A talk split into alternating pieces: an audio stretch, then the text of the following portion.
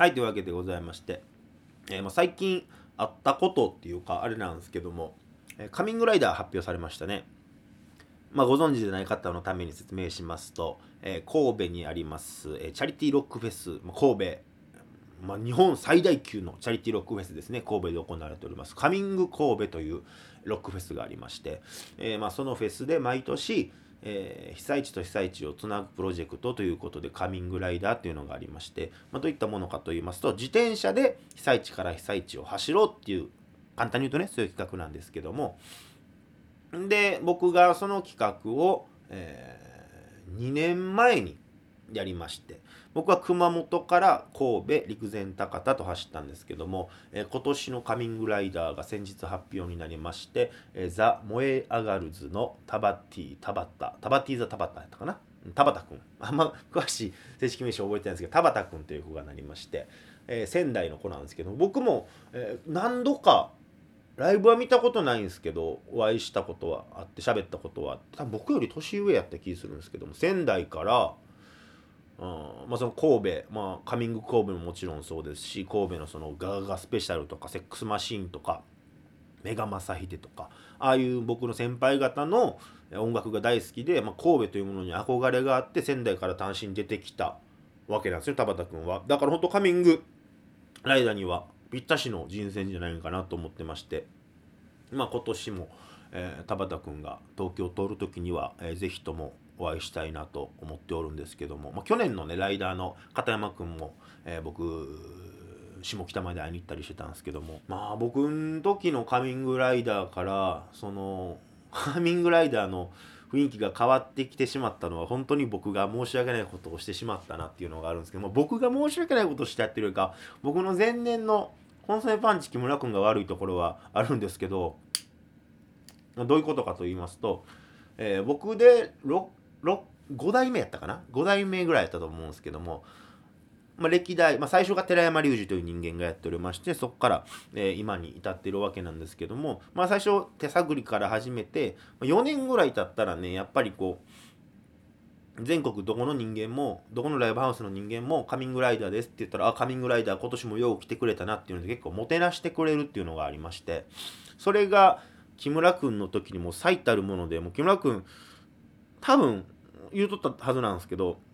行く前よりチャリで走って太って帰ってきたっていう噂があるんですけども それぐらい結構いろんな人にもてなされて酒飲んでっていうのがあって、まあ、司令官の、えー太陽と虎の店長、まあ、園長であります富士さんがこのままではダメだということで僕の代から、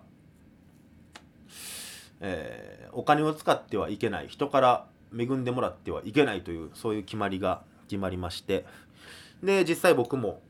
えー人に恵んでもらうことなく本当今でも覚えてますけども、えー福岡のライブハウスでお客さんがねおっちゃんなんですけどもおっちゃんがね見に来てくれて、まあ、熊本で仲良くなったおっちゃんがねあの福岡まで見に来てくれて「大ちゃん」っつってもうおお腹空いたやろ食べっつってめちゃくちゃええ寿司持ってきてくれたんですけどもまあそのルール上食べれないわけですね。おっちゃんはそこまでルールまで知らないからめちゃくちゃええ寿司持ってきてくれたんですけど僕は寿司食べれないわけですよ。でいただいたものって思いながらも富士山の顔見たらお前それ食べんのかみたいな顔してるわけですよね、うん食べれないじゃないですか。でもじゃああの富士山とか他のライブハウスの出演者とかに皆さんで食べてくださいって言ってそのおっちゃんにはごめんなさい僕こうこうこういう理由で食べれないんですっていうことでそうか大ちゃんそれは残念やなっていうのでけどまた戻ってきた時はええとこ行こうっつってね言っていただいて。そこから、えー熊本は行けど行けてないんか1年2年経って。熊本も本当帰りたいな九州には本当いい思い出しかないなカミングライダーでは、うん、もっと帰りたいな。まあそういういろんな辛いことはありましたけどやっぱカミングライダーってすごく、えー今でも鮮明に覚えてるぐらいどの土地土地もねすごく鮮明に覚えてるぐらい、えー人生の中で大きな出来事やったんで田畑君も、えー本当にめげずにまた本人に会った時にいろいろ注意点といいますかアドバイスはしたいなと思うんですけどもまあなかなかいろいろ難しいこともありますんで、いろいろまたお話できたらな田畑君もねこのラジオちょっと出てよっていうこともありかなと思ったりするんですけども、まあ、そんなカミングライダーの中で重要な曲がありまして僕もステージで歌ったし片山君もステージで歌ったしで今年もちろん田畑君も歌い継いでいってくれるでしょう。えー、あれは2代目の井上プラネットさんという人が作った歌なんですけども「えー、里歌」という歌がありましてこの里歌っていうのはですね福島の浪江町というところがありましてそこは東北の震災でいまだに帰れない、えー、帰宅禁止区域になっているところなんですけども、えー、そこに住んでいた、えー、主婦の方がおりましてその主婦の方と2代目カミングライダーの井上プラネットさんが、えメールでのやり取りをね、そう井上さん頑張って走ってくださいっていう中でやり取りしてる中でそのメールの文章を井上さんが、えー、作り直して曲にしたっていうのが、えー、この「里歌」というカミングライダーにとってすごく大事な歌なんですけども。僕もうーん本当に大事な歌で YouTube にも上げてたりするんですけども旅のねその童貞と一緒に上げてたりしてるんですけども。で僕の場合はそこ出身の子そこ出身の女の子、照り焼きチキンちゃんっていう、この間もね、あの何日か前の10日も前じゃないのかな。東京にちょライブであの子来てたんでちょっと顔だけ出しにフラッと行って久々に顔合わして僕のワンマンライブのねオープニングアクトしてもらった時の話とかいろいろしてたんですけどもちょっとまとまりない感じになりましたけども、えー、聞いていただきたいと思います。こちら CD からです。文本大輔で「里歌」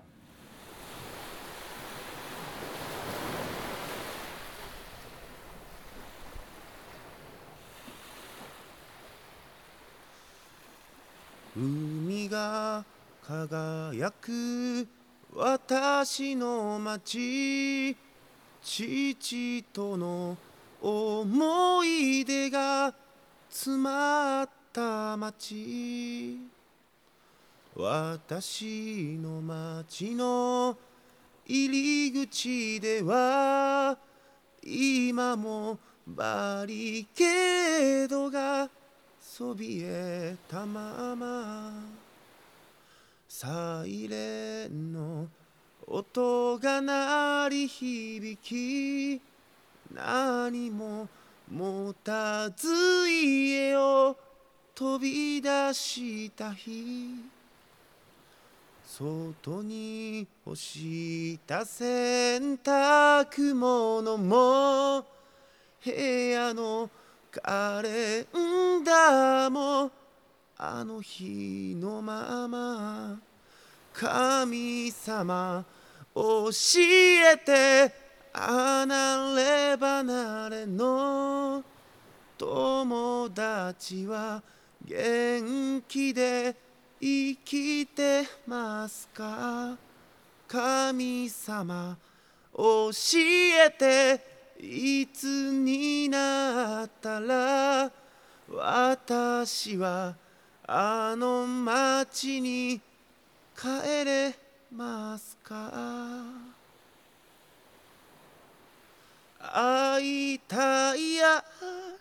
目を閉じれば聞こえてくるのは友の声。行きたいや。あのふるさとへ。今は戻れないふるさとへ。今は閉ざされたふるさとへ。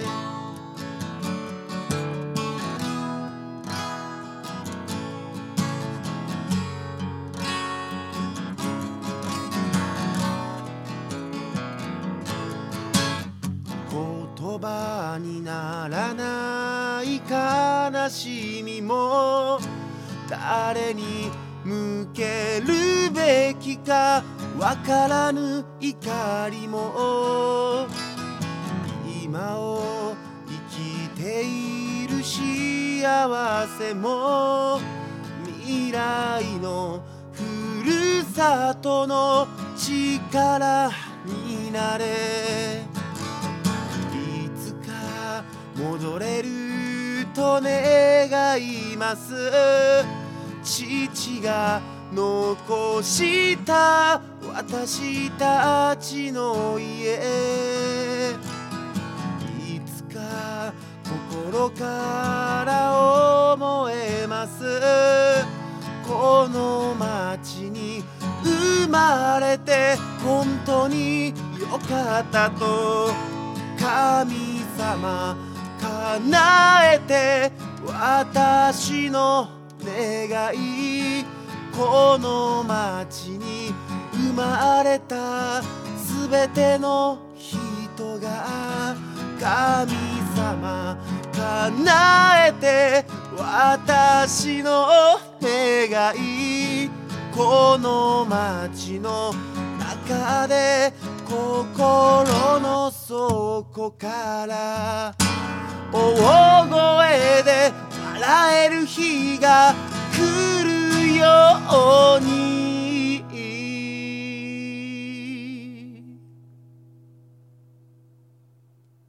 会いたいや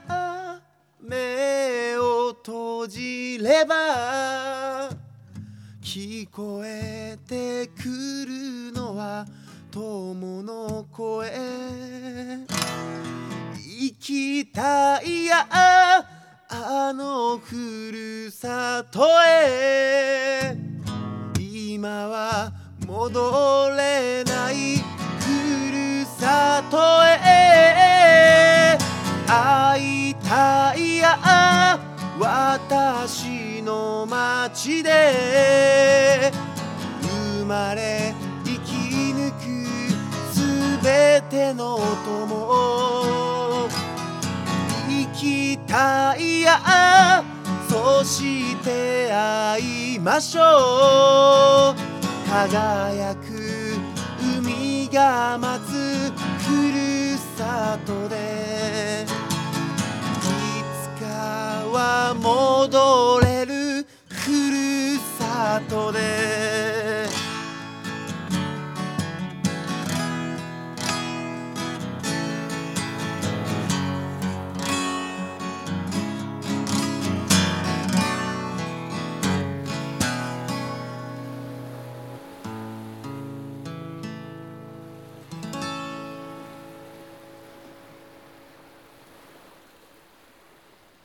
はい、ということでお聴きいただきました。文本大輔で里歌でした。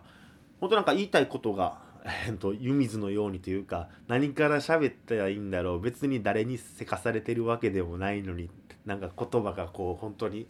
自分の気持ちに追いつかないっていう感じで、うん。まあ、第1回目から許してほしいなって思うんですけどもまた本当ここについてはいろいろ喋りたいことも多いんでまた後々喋らせてもらいたいなと思ってます。本当にこんな感じでええんかな？なんか聞いてたら聞いてるみたいなことをメールアドレスも作りたいなと思ってるんでそっちの方まで、えーぜひぜひメッセージとかもいただけたらありがたいなと思っております、えーというわけでうん巷ではラジオのね今改変期やったりとかするんですけどこんな時期にラジオを始めるっていうのもまあ一つ、うん、面白いことなのかな。どうなんやろな分からへんけども。まあ改編もねいろいろ今回も聞いてるラジオがいろいろ中川家の「オールナイトニッポンプレミアム」であったりとか、まあ、吉田拓郎ラジオでないと、まあ、どっちも日本放送ですけども終わったりするんでねいろいろ、うん、悲しいこともあるんですけども、まあ、このラジオは今から始まるということで皆様これからもどうぞお付き合いよろしくお願いします。ということで。ということでってねうん、ということで、えーそろそろお別れ、えーの時間ということで、えー会えない時のために、こんにちは、こんばんは、おやすみなさい。どうもありがとうございました。文本大輔でした。バイバイ。